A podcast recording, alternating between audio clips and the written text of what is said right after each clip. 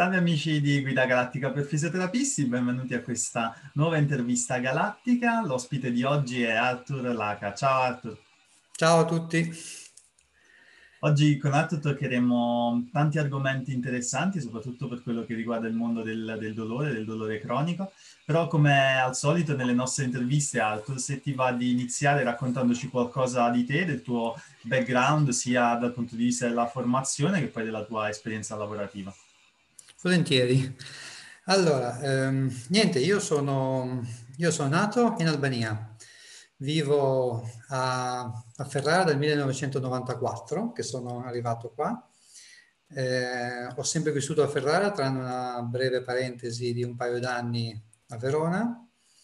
Eh, sono arrivato qua e mi sono iscritto alla facoltà di medicina, poi dopo un po' di anni ho abbandonato gli studi, ho fatto tutt'altro, eh, vicino, ai, eh, vicino ai 30 anni mi sono iscritto a fisioterapia nel, e mi sono laureato in fisioterapia all'Università di Ferrara nel 2007.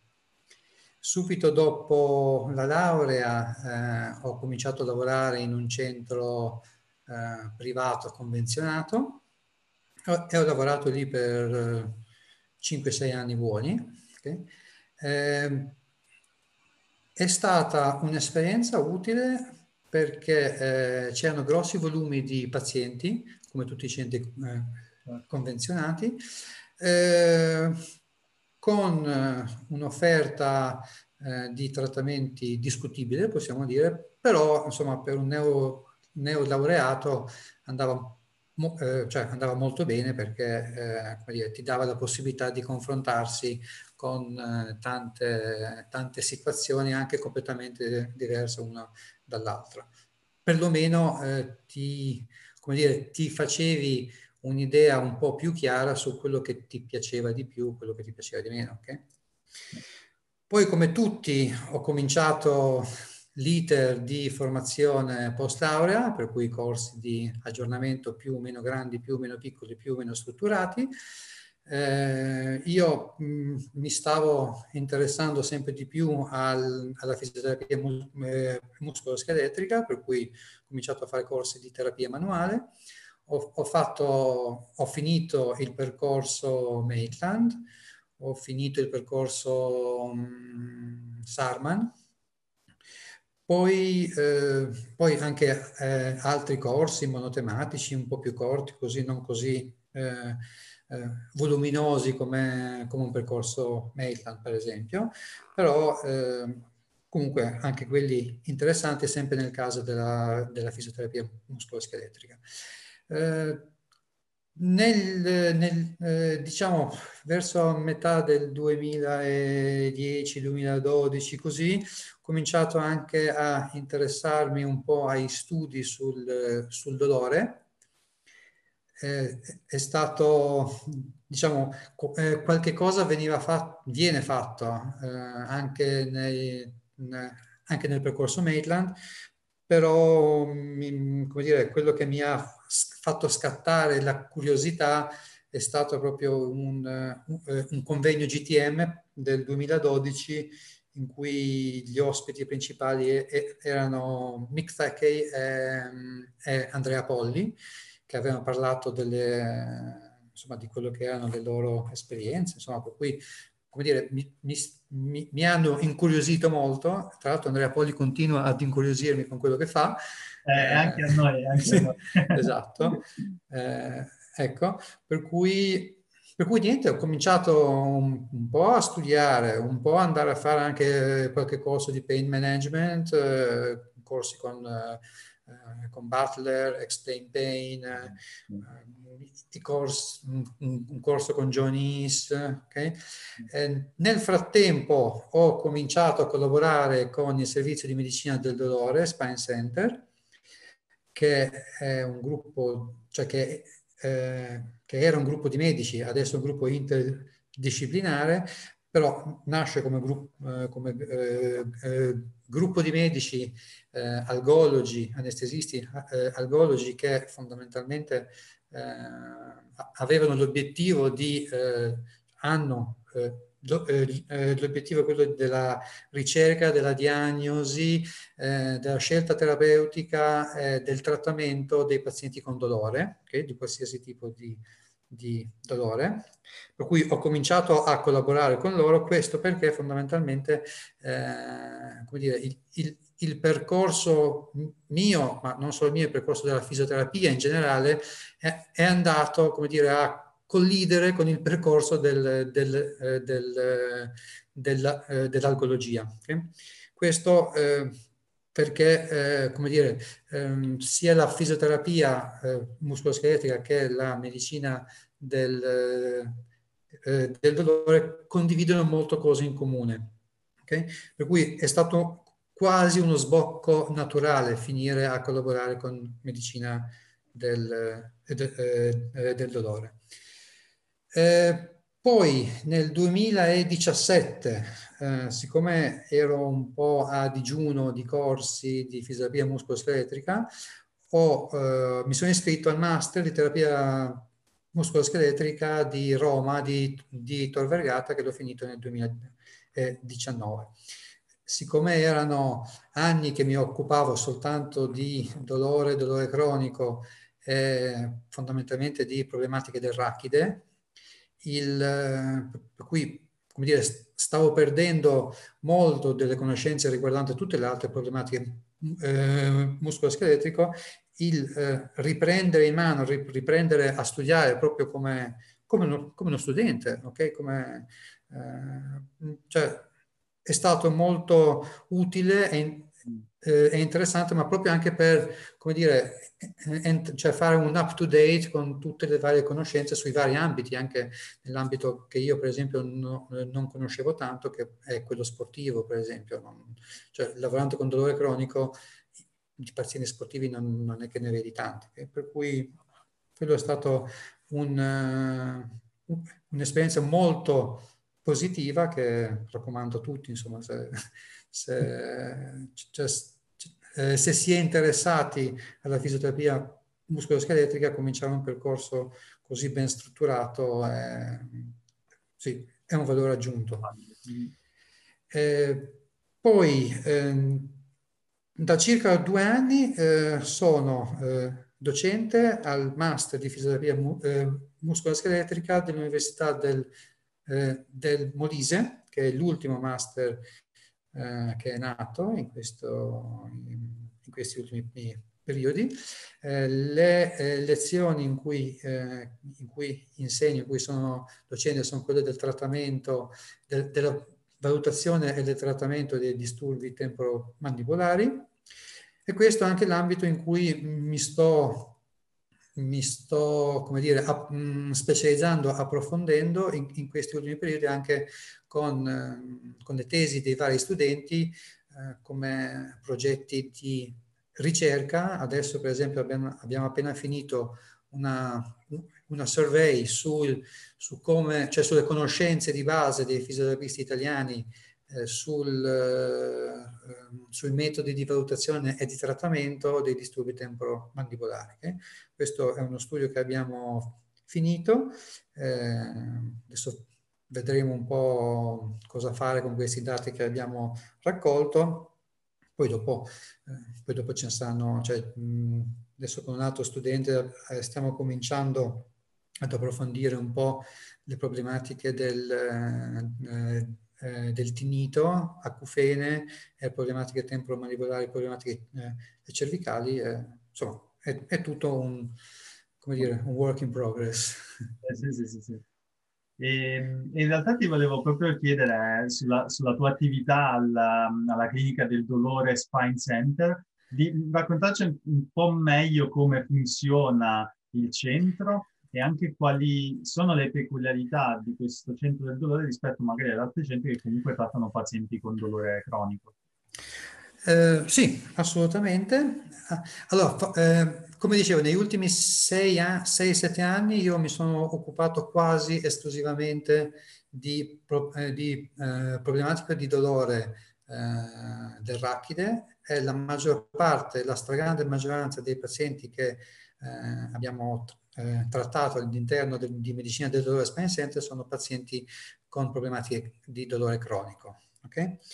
Eh, diciamo che eh, le, eh, le, peculiarità del nostro centro eh, rispetto ad altri centri, come dire, la, la, peculiarità maggiore è quello che noi siamo un gruppo di, di eh, professionisti, okay? per cui eh, ci sono eh, i fisioterapisti come me e altri due o tre colleghi, ci sono gli algologi che sono medici specializzati nella valutazione e nel trattamento del dolore, okay? ci sono ortopedici, eh, ci sono, c'è il neurochirurgo, ci sono psicologi, eh, c'è anche un nutrizionista, eh, direi infermieri, ok?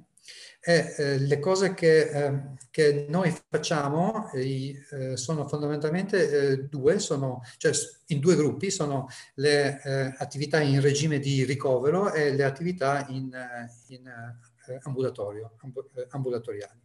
Allora, le attività in regime di, di ricovero sono praticamente gli interventi eh, non chirurgici, ma gli interventi di algologia interventistica, per cui sono le peridurolisi, le epidurolisi, posizionamenti di neurostimolatori, eh, trattamenti eh, eh, di denervazione con radiofrequenza pulsata, sono interventi che vengono fatti in, sala, in sala operatoria ma non sono interventi chirurgici, okay? sono eh, interventi medici che vengono svolti dagli eh, algologi. Okay? Ognuno di questi trattamenti qua eh, ha delle indicazioni per determinate ehm, eh, problematiche. Okay? Invece eh, in, in, ambulatorio facciamo eh, eh, tutto quello che sono le visite specialistiche, per cui le visite di fisioterapia oppure anche trattamenti di fisioterapia oppure le prime visite che possono essere di fisioterapia oppure dell'ortopedico, del neurochirurgo e della, dell'algologo. Allora, a prima vista fondamentalmente sem sembra un, come dire, un poliambulatorio simile a, eh, a, a, eh, a, tanti altri. Di fatto quello che ci contraddistingue, che era la domanda iniziale, okay, è che eh, ciascun componente di questo gruppo interdisciplinare eh, eh condivide e eh, utilizza lo stesso linguaggio per quel, per quel che riguarda eh, sia dal punto di vista diagnostico fino, a, eh, fino dal punto di vista eh, terapeutico di trattamento vero e proprio. Okay? Per cui non, eh, non, solo si condivide lo stesso linguaggio, okay? ma si condividono le stesse, eh, le stesse concettualità, okay? Eh, per cui ah, sì, anche la formazione sulla neurobiologia del, del dolore okay, è simile, è la stessa per tutti i componenti del gruppo interdisciplinare. Okay? Eh, poi è ovvio che ciascun componente ha le proprie specifiche eh, collegate alla, alla, sua, alla, sua, professione. Okay? Io che sono fisioterapista con tutte le cose, tutte le tematiche riabilitative, l'ortopedico per il suo, l'algologo per, eh, per le sue. Per cui Que- questa è la più grande differenza okay? e questo permette di, dire, di eh, gestire il paziente al meglio e di, eh, avendo un linguaggio comune, permette sì di vedere il paziente da, eh, da più punti di vista, okay? perché eh, ogni componente eh, del gruppo vede il, eh, il, paziente secondo il suo punto di vista, ma se, se questo punto di vista è condiviso da, tutto, la, eh, da tutti, la visione d'insieme è molto più accurata rispetto a un eh, gruppo di lavoro, per esempio multispecialistico, in cui eh, non, non, hanno un, un linguaggio eh, condiviso, per cui come dire, ognuno vede eh, il problema secondo solo il proprio punto di vista e non riesce a condividerlo con, eh, con l'altro. E questo tipo di approccio è, cioè, mh, può generare confusione nel paziente. Okay? Ehm, come dire, il, il um, c'era, il, c'era una, una, vignetta che, eh, che girava per Facebook eh, cioè che gira ancora, a dire, la, eh, a dire la verità, che quello che sono dei, eh, dei, mh, eh, dei medici o dei fisioterapisti che esaminano un elefante, non so se c'è presente, in cui ognuno guarda un pezzettino e ognuno dà un suo, eh, una sua spiegazione, quello che dice che è la fascia, quello che dice che sono i muscoli, quello che dice... Okay? Per cui se, se, c'è una confusione simile tra i fisioterapisti, fi, figurarsi tra dire, eh, pro, eh, professioni completamente diverse. Pro, proprio per cercare di, eh, di superare questa problematica che si è deciso di lavorare secondo, cioè secondo quello che eh, dicevo prima, per cui eh, eh, formazione simile, formazione condivisa, linguaggio comune ehm, e confronto tra, tra, le varie figure, nel senso che eh, il, ehm, noi eh, molte volte capita che ci confrontiamo con il paziente, cioè come sta andando quel singolo paziente, ci confrontiamo uh, tra fisioterapista algologo, fisioterapista ortopedico, algologo uh, uh, ortopedico, proprio per trovare quello che è la soluzione migliore per quel paziente lì. Okay? E quindi altro, diciamo, se, se, volessimo riassumere questo concetto, effettivamente in tanti lavorano in equipe multidisciplinari, ma eh, magari come ci stai raccontando tu del, del, del successo che ha avuto all'interno del vostro centro, hai qualche consiglio o qualche punto chiave che secondo te è fondamentale per, per avere successo in, nel creare un'equipe multidisciplinare?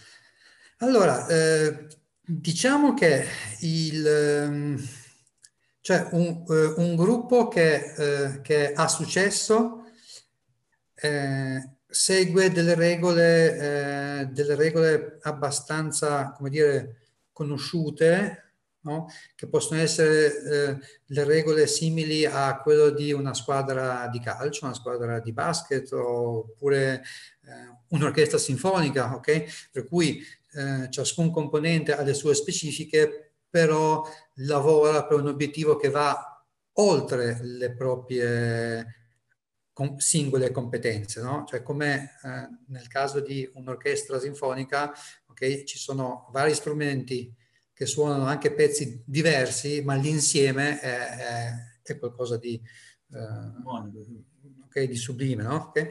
Per, per, cui, come dire, eh, la prima cosa fo- eh, fondamentale perché un gruppo funzioni è quello di condividere le, gli obiettivi del gruppo. Okay? O meglio, che gli obiettivi dei singoli componenti del gruppo diventano obiettivi del gruppo. Poi eh, un, eh, un'altra cosa è quella di eh, dire, di, di sapere di, eh, di, dipendere uno, uno dall'altro, ok? Nel senso che eh, all'interno, del, eh, all'interno del gruppo ognuno ha le proprie competenze, ma da solo eh, vale meno rispetto a quello che potrebbe va, eh, valere con l'aggiunta del gruppo. Okay? Per cui la somma dei singoli com, eh, eh, componenti aumenta, migliora il, il, risultato finale. È ovvio che ci vuole un, un, un leader, ok? Un, okay? Così. Eh, però eh, all'interno del, del, gruppo siamo più o meno tutti uguali, nel senso che quando si, eh, quando, eh, si prepara il programma terapeutico per il paziente, ogni componente del gruppo è, è responsabile del, della sua parte. Okay? Io che sono fisioterapista eh, faccio la mia valutazione funzionale, eh, sono io che decido gli obiettivi insieme al paziente e eh, verifico anche l'andamento del mio trattamento. Okay? È compito mio, non è compito di nessun altro stesso discorso vale anche per l'algologo, eh, anche l'algologo decide lui il, il, trattamento più appropriato che può essere interventistico o semplicemente farmacologico eh, quanti farmaci prendere, con che frequenza è compito suo, non, non è compito di nessun altro. Okay? Per cui ci sono, eh, ci sono delle competenze proprie, ok? Eh, per cui il rispetto delle proprie competenze, il rispetto per la, per la professionalità di ciascuno. Eh, eh, un'altra cosa però è che eh, senza stare a invadere le competenze dell'altra è quello di conoscere cosa fa l'altro, cioè sapere che cosa fa eh, il componente eh, del team eh, interdisciplinare eh, al, al, quale io sto indirizzando il paziente. Okay? Che eh, io per esempio so che cosa, eh, che cosa fa l'algologo, che tipo di interventi fa, nello stesso modo in cui l'algologo sa che cosa faccio io durante le mie sessioni sia di valutazione che di trattamento. Okay? Per cui eh, so, sono, eh, sono, competenze che non sono più, eh, come dire, legate alla singola persona, ma sono competenze che sono integrate tra, eh, tra di loro o meglio ancora sono competenze che sono contaminate tra di loro. Contaminate nel senso che eh, se, eh, eh, se eh, l'algologo eh, deve, deve, cioè vuole ehm, indirizzare un paziente verso un percorso prevalentemente riabilitativo, spiega, cioè si prende il tempo per spiegare al paziente che cosa farà, Okay? Eh, che cosa deve fare, quant, più o meno quant, eh, quante sedute e che tipi di, di, trattamento farà in fisioterapia. Ma questo non vuol dire che dà le indicazioni al fisioterapista cosa deve fare, okay? semplicemente spiega al paziente quale può essere il percorso riabilitativo. Okay? In, nello stesso modo, quando io devo indirizzare il paziente che magari ritengo che abbia bisogno di, di un inquadramento eh, algologico, perché io, per esempio, c'è, eh, un paziente che ha un dolore molto intenso, non, non, non, riesco, a, eh, non riesco a trattarlo, non riesco a modulare il suo dolore in modo da fargli fare qualche cosa, okay?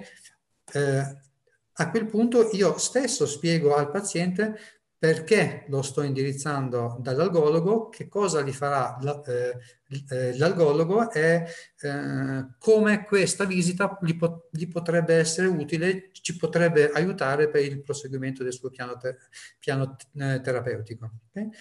Um, questa cosa qua, come dire, in, in un certo modo eh, prepara il paziente a quello che deve fare dopo, okay? per cui modula eh, le sue aspettative rispetto al paziente, perché un paziente che ha problematiche croniche probabilmente ha già fatto eh, tante, tante altre visite, tante altre esperienze di fisioterapia con più o meno su, eh, successo, per cui eh, proporgli l'ennesimo intervento di fisioterapia eh, rischia di essere così, dire, ma ancora devo fare questa cosa, ne ho già fatte tante, ok? Per cui ehm, cioè, se, eh, se, eh, se, il paziente parte eh, sfiduciato, preparandolo a quello che deve fare, proprio la sua aspettativa verso il trattamento fisioterapico oppure infiltrativo oppure eh, la valutazione con l'ortopedico, okay?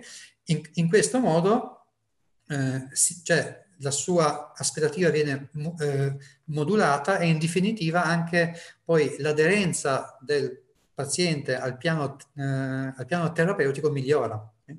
Anche perché proprio il problema principale di questi pazienti qua sono pazienti che stanno male da tanto tempo, il problema loro è, è proprio quello proprio di stare aderenti a un programma che per forza di cose deve essere lungo nel tempo con risultati altalenanti.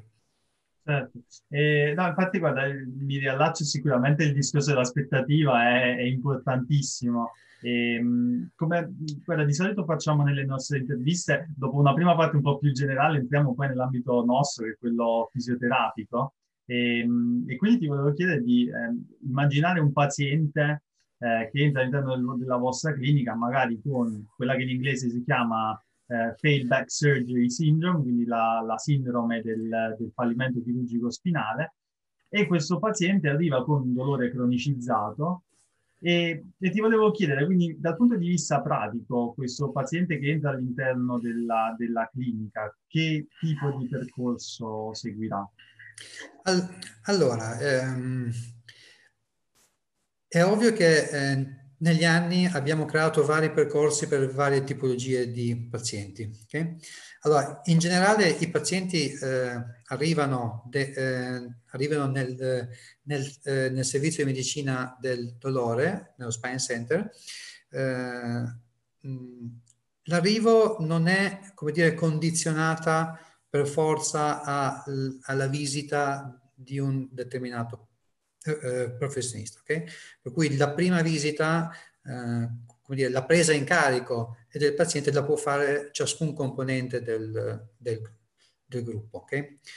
Per cui eh, il primo, eh, la prima visita che viene fatta okay, eh, si, si, si decide più o meno eh, anche quale sarà il percorso del paziente dopo, nel senso che si fa un inquadramento diagnostico e si decide se è un, è un paziente eh, con problematiche acute, subacute oppure croniche. Okay? Eh, in base alla, alla suddivisione eh, eh, proprio al, all'inquadramento del paziente eh, avrà anche un suo percorso dedicato. Nel caso di un paziente con problematiche da failback surgery, okay, eh, la, la, prima vista serve proprio per cercare di inquadrare il paziente, capire eh, quali sono le, le, problematiche, le richieste, le aspettative del, eh, del paziente e poi una volta fatto la prima visita, l'inquadramento, fondamentalmente le, le strade sono due. La prima strada è eh, quello di tentare con un approccio riabilitativo, okay?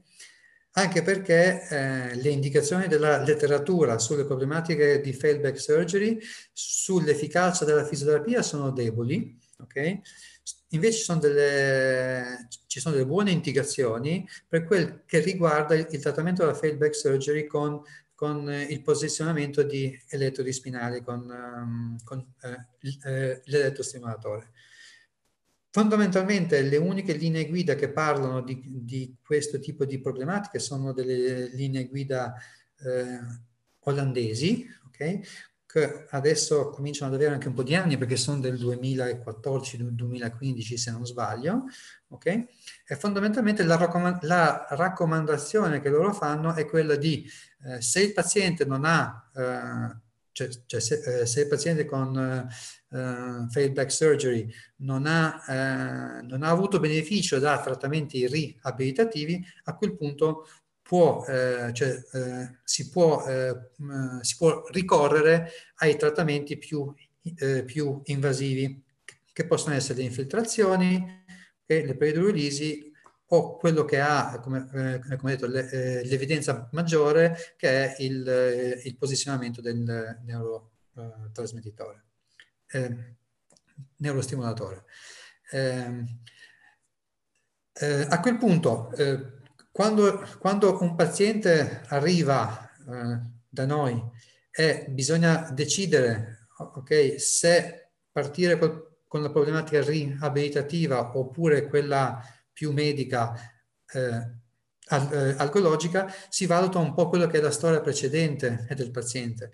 Nel senso che se il paziente dice guarda io sono son dieci anni che sto male, ma in questi dieci anni non ho fatto un esercizio uno, eh, ho fatto soltanto delle tense delle teca, ho fatto soltanto dei massaggi, ma nessuno mi ha detto di muovermi, anzi mi ha detto di non muovermi, mm. ok? A quel punto si dice, vabbè, eh, comunque prima di eh, fare eh, altri tipi di interventi proviamo a fare della fisioterapia fatta bene, okay? fatta secondo le, eh, le, indicazioni, le linee guida e delle prove di efficacia. Okay? Per cui eh, inquadramento, eh, esercizi attivi, okay? obiettivo medio e lungo termine e, e, poi dopo si vede. Se dopo due o tre mesi di questo tipo di intervento no, eh, cioè abbiamo avuto dei risultati soddisfacenti, Perfetto, si, si, rifà una rivalutazione, si decide no, quali sono stati i, i, eh, i risultati, eh, si, si, decide se eh, si può continuare così oppure aggiungere altro dal punto di vista farmacologico o, oppure cambiare approccio anche riabilitativo. Okay? Se invece i risultati non sono soddisfacenti, a quel punto eh, si ritorna, il, il gioco dell'oca, no? si ritorna all'inizio e si prendono in considerazione eh, tutta un, un'altra serie di interventi, quelli che, quelli che dicevo prima, che comunque nel tempo saranno affiancati dalla fisioterapia, okay? perché il fatto che la fisioterapia non ha dato risultati prima non vuol dire che una volta posizionato un neurostimolatore il paziente comincia a percepire meno dolore, okay, non possa fare della fisioterapia, anzi, cioè, in quei casi la fisioterapia diventa ancora più in, eh, indicata perché probabilmente, siccome il paziente è, è stato, cioè, prova dolore da tanti anni, probabilmente all'impairment del dolore si sono aggiunti anche altre cose dovute a poca attività fisica, dovute alle credenze, alla paura di movimenti e, e quant'altro. Okay? Eh, inoltre, eh, sempre il paziente, come dire, complicato, cioè il paziente difficile, il paziente con sindrome da failed back surgery, che sappiamo con il dolore cronico può sviluppare anche altre eh, problematiche come la kinesiofobia, può presentare la catastrofizzazione, eccetera, a quel punto si fa, eh, cioè si cerca di, ehm, di, eh, di, vedere che impatto hanno questi, eh, questi fattori psicosociali, ok? Eh, e se c'è modo di, come dire, cambiare, eh, come dire, cambiare un po' il... Eh, adesso non mi sta venendo la parola, eh, l'effetto, l'effetto che questi fattori hanno sul, eh, eh, sul, loro dolore, sul loro stato di sofferenza, sulla qualità della loro vita. Okay? Per cui in, in quei casi eh, si, può, eh, si possono fare fondamentalmente due cose. Quella più difficile è quella proprio di indirizzare, cioè se ci sono come dire, le condizioni, indirizzare proprio eh, a, un, eh, a, un, intervento con un psicologo. Okay? Per cui il psicologo può, eh, come dire, eh, valutare l'impairment, del, l'impairment come dire, psicologici e del paziente e lavorare per migliorare affiancando quello che è il lavoro del fisioterapista oppure del, del, dell'algologo. Okay? Questa è la parte più difficile, è, è, la parte più difficile perché fondamentalmente il paziente non, eh, è, non accetta facilmente la consulenza del psicologo eh, perché lui ha male, ok? Perché per lui eh, il dolore è collegato a un problema fisico, cioè ho mal di schiena, la credenza del paziente è mi fa male l'ernia, mi fa male, eh, mi fa male il disco, mi fa male il muscolo, ok? Per cui eh, parlargli dell'importanza del psicologo nel, eh, nel, suo caso, la prima reazione che può avere il paziente è eh, non mi stai prendendo sul serio, Non, eh, tu non credi a quello che io dico, dico, tu mi stai dicendo che è tutto nella mia testa, che in parte è vero, che è tutto, ok? Però, però nel senso, noi, eh, noi, lo sappiamo cosa significa il dolore è nella testa, ma il paziente non lo sa, ok? Per cui eh, quella della consulenza psicologica è, è, un po' un'arma a doppio taglio che va, come dire, utilizzata eh, con molta cautela, con molta calma, e per cui sono pochi i pazienti che eh, che, che l'accettano facilmente. È facile, per esempio, se il paziente pone lui il problema.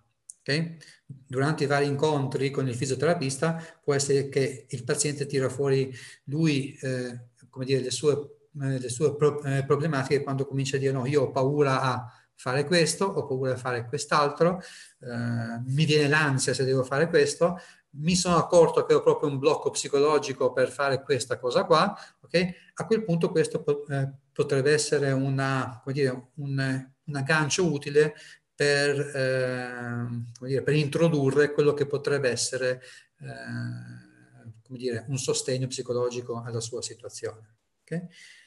Eh, però ecco, quello che la cosa più facile invece è quella di eh, di affrontare quelle che sono le paure del paziente, la catastrofizzazione, anche la kinesiofobia, tramite quello che si chiama l'esposizione graduale, okay? per cui cominciare con, con, movimenti semplici, movimenti leggeri, movimenti piccoli, per poi andare a fare eh, attività sempre più complesse oppure attività sempre più, come dire, che causavano paura e disagio al, al paziente. Infatti, guarda, proprio di recente con il webinar di Andrea Poli abbiamo parlato di quello, di exposure therapy, è stato uno degli, degli argomenti che, che, abbiamo toccato.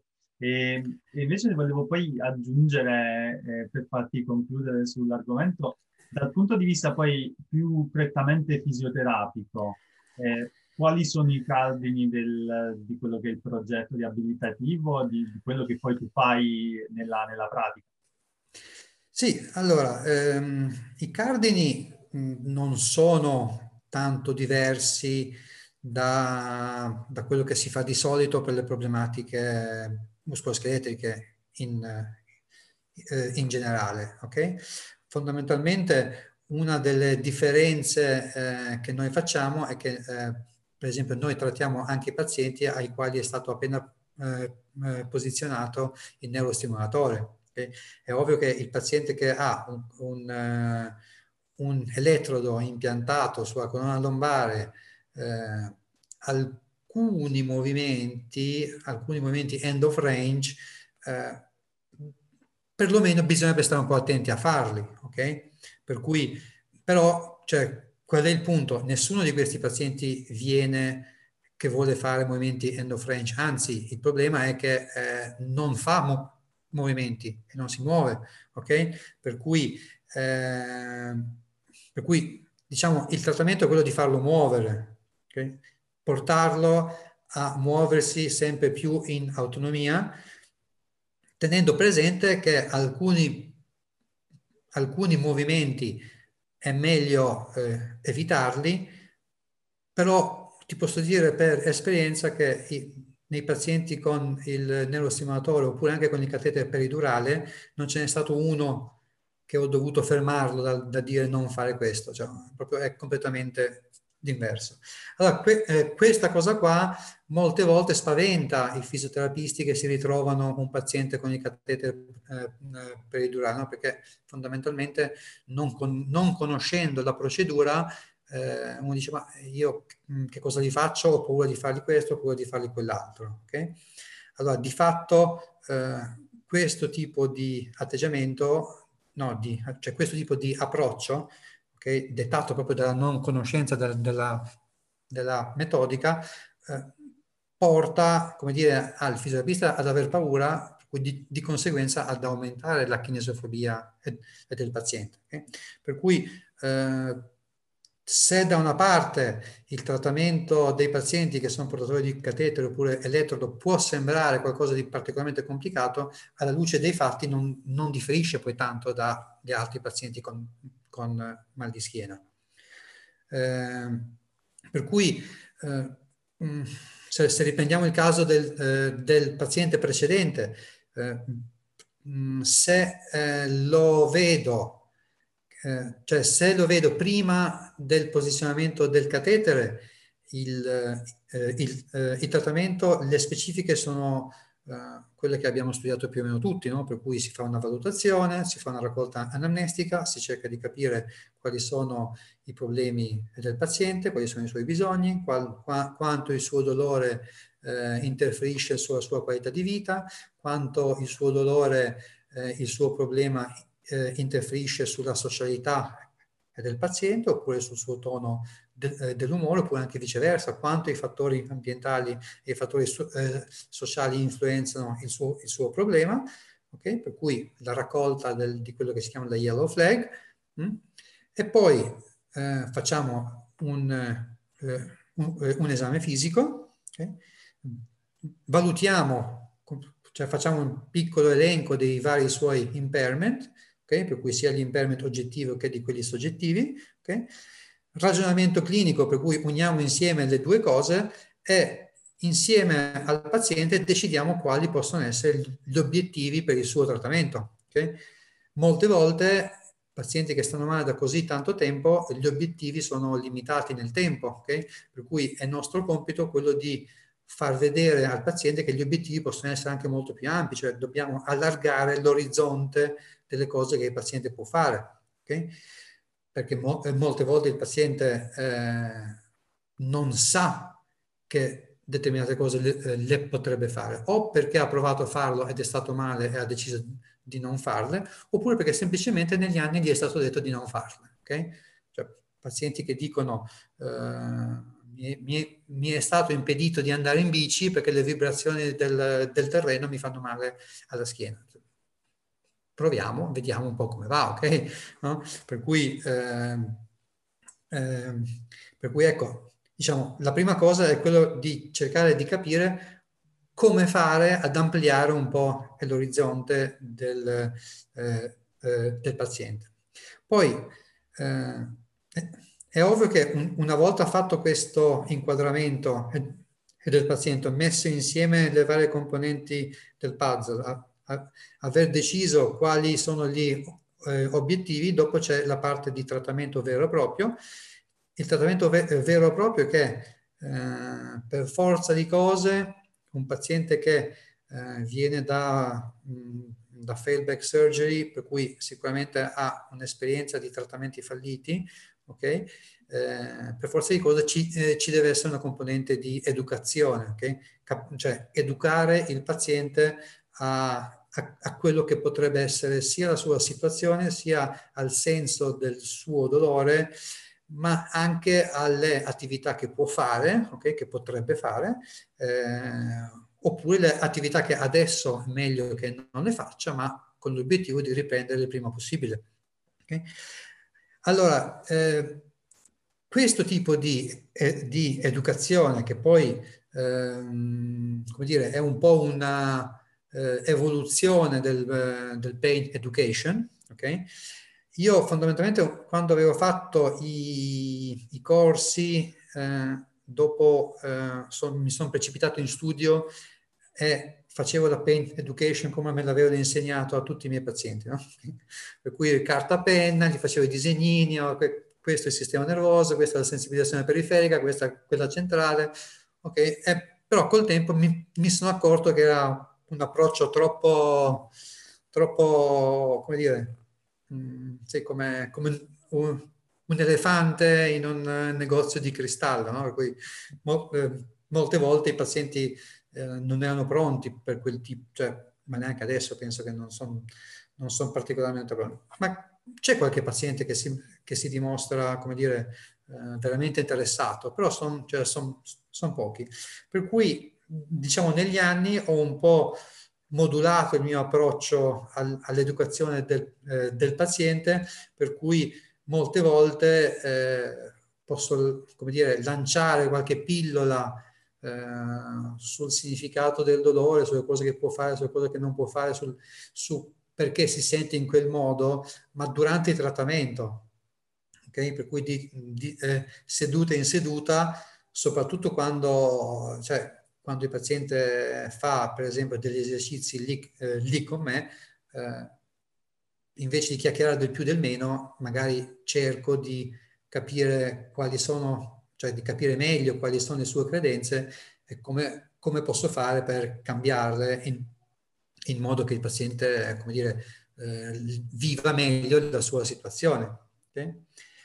Ed è, eh, come dire, quella, quella che eh, è un po' l'evoluzione eh, della, nostra, eh, della, nostra, professione, okay? quello di parlare sempre di più eh, eh con il paziente. Adesso io ho, ho, parlato quasi esclusivamente di esercizio, di attività fisica, di, eh, per cui eh, trattamenti attivi, ho parlato di parlare con il paziente, ok? Per cui però non è che non faccio nessun tipo di trattamento di terapia manuale. Okay? Ci sono pazienti con i quali lo faccio, che okay? mi può essere utile proprio per eh, andare un po' incontro alle loro aspettative, ma anche per rassicurare, ma anche per capire se effettivamente quel dolore lì è un dolore cronico oppure un dolore nocicettivo, okay? perché magari eh, ha tutte le caratteristiche del, eh, eh del dolore cronico, ma può avere anche una componente nocicettiva che magari prima non c'era. Okay? Cioè un, un, paziente con sensibilizzazione centrale okay, può avere una lombalgia nuova che, che non aveva prima. Per cui, eh, come dire, dal punto di vista valutativo, io uso ancora eh, le mie mani, non tanto per capire qual è il livello, se si muove o se eh, la vertebra è ruotata o meno, più che altro per cercare di capire se effettivamente stimolando quella zona lì ho una risposta di un certo tipo o meno. Ok? Eh, sì, questo sì, come, come, dicevi giustamente all'inizio, non, non è diverso da un, da un, trattamento muscoloscheletrico classico. Sì. Appunto, no, i cardini poi alla fine sono educazione, esercizio e... Assolutamente, cioè quelli, eh, quelli sono eh, la parte fondamentale, cioè se, senza quello difficilmente riesci a portare il paziente dove vuoi tu. Okay? Eh, poi si può, cioè, si può ricorrere ad altre cose, ma mh, mm, non, è, non, è, quello che fa la differenza per il paziente. Fare le cose importanti prima, innanzitutto, quella è la cosa, è sicuramente il, il, messaggio, il messaggio giusto. Esatto. E invece, poi per, per chiudere l'intervista, ti volevo chiedere un'ultima cosa, sicuramente eh, magari ci saranno tanti colleghi interessati a sapere un po' di più anche di, di quello che fate all'interno della, della, medicina del dolore e magari vogliono chiederti qualcosa, seguire quello che fai. Eh, qual è il modo migliore per, per contattarti? Allora, eh, eh, sicuramente eh, in internet c'è il sito di Medicina del Dolore Spine Center, okay? dove, dove, viene più o meno illustrato anche parte di quello che, che ti ho detto. Eh, poi all'interno del sito ci sono tutte le varie figure eh, eh professionali, per cui con tutte le loro specifiche. Io mh, sono presente su Facebook, okay? Posso, mh, mm, sì, possono contattarmi o tramite mail o tramite Facebook oppure anche eh, tramite il numero del mio cellulare che comunque si trova eh, adesso nel sito di medicina del dolore no, ma si trova nel sito del mio studio a Ferrara, okay? per cui Perfetto. si trova. C'è, c'è, sicuramente facilità di, di contattare. Sì, sì, sì, esatto, esatto. Eh, poi eh, volevo dire una cosa prima che mi sono dimenticato. Fondamentalmente, come dire, io mh, ho parlato prima di quelle che sono le, le specifiche eh, del, del, del, nostro gruppo di lavoro, ok? Eh, per cui noi, cioè, eh, a nostra conoscenza, eh, attualmente non c'è un gruppo di lavoro simile in Italia, ok? A nostra conoscenza. Per cui se, se c'è qualcosa di simile, ok?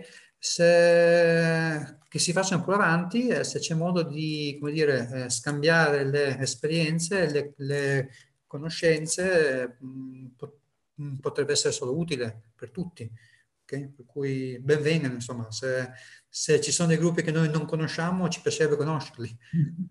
Speriamo di aver dato voce con questa intervista, insomma, questo, a questo appello, vediamo se... Esatto. Se... Eh, grazie, grazie mille Alto per aver stato Niente, molto... grazie a te, grazie a voi. E grazie a tutti per essere stati con noi e ci vediamo alla prossima intervista galattica. Ciao a tutti.